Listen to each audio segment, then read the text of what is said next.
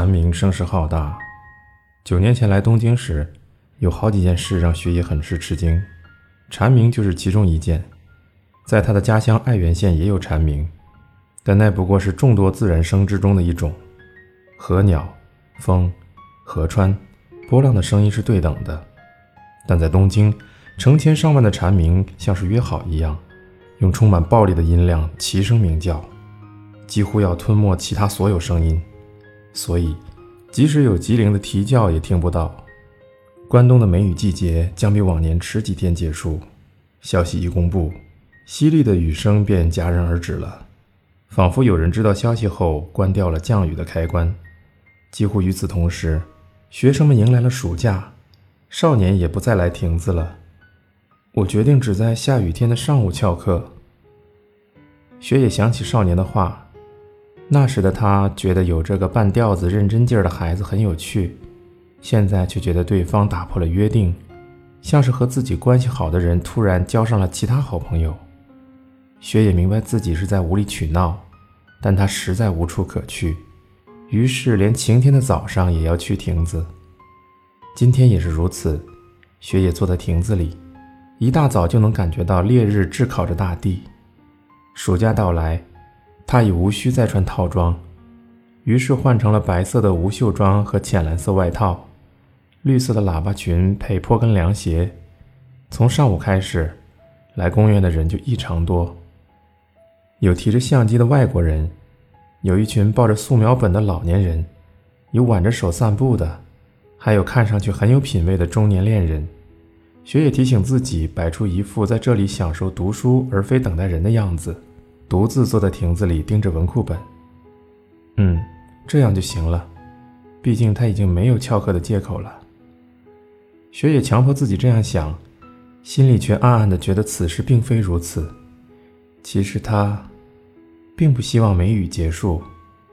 他试着小声说出口，谁知刚说完，眼眶就湿润了。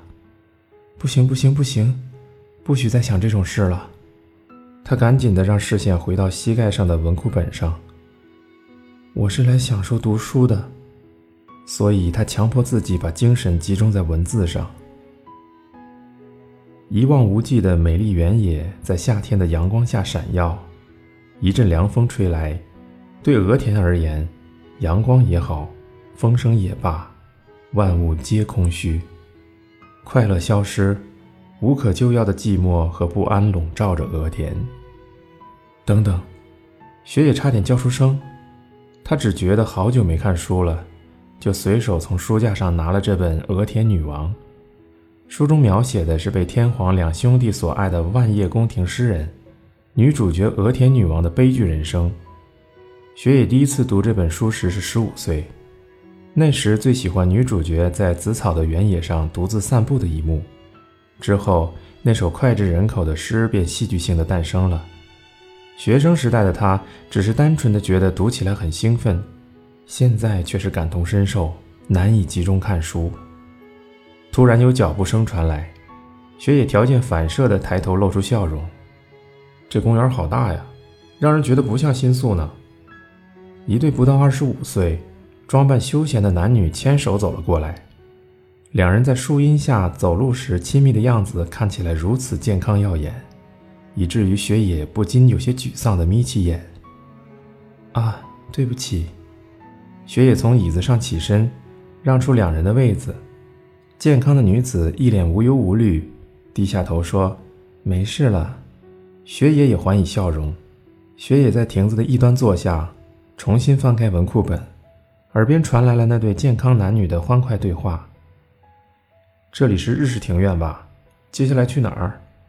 好像有温室，去看看吧。我想去，我想去。但是看地图好像还有点远，走得动吗？那点路没关系啦。雪野的视线继续在文字上游走。晴天的时候，这里仿佛是个陌生的地方。雪野无比寂寞地想。这天上午，雪野就在亭子里消磨时间。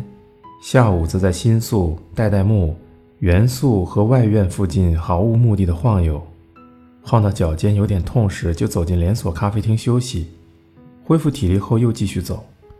就这样度过漫长的夏日，直至傍晚。整个八月，他都是这么度过，在亭子里装作看文库本，在硬硬的水泥地上散步，喝着慢慢变温的拿铁。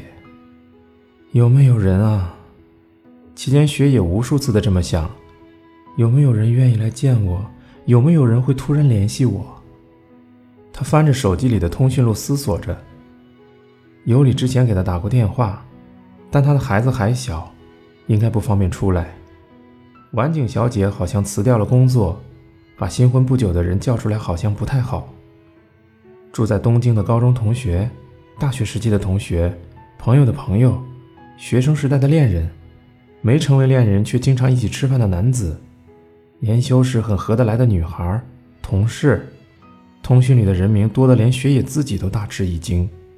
好久不见，别来无恙。其实今明两天我突然有空，你方便的话，要不要出来一起喝茶？突然打扰你，真不好意思。要是很忙的话，就算了。雪野写了一条没有收件人的短信。不行，明明想见人，却不知道见谁才好，也不知道谁想见我。即使没有理由，想见就能见的人。可称之为朋友的人，或许，或许我身边根本就没有，说不定社会人士差不多都是这样。雪也这么安慰着自己，但依然很绝望。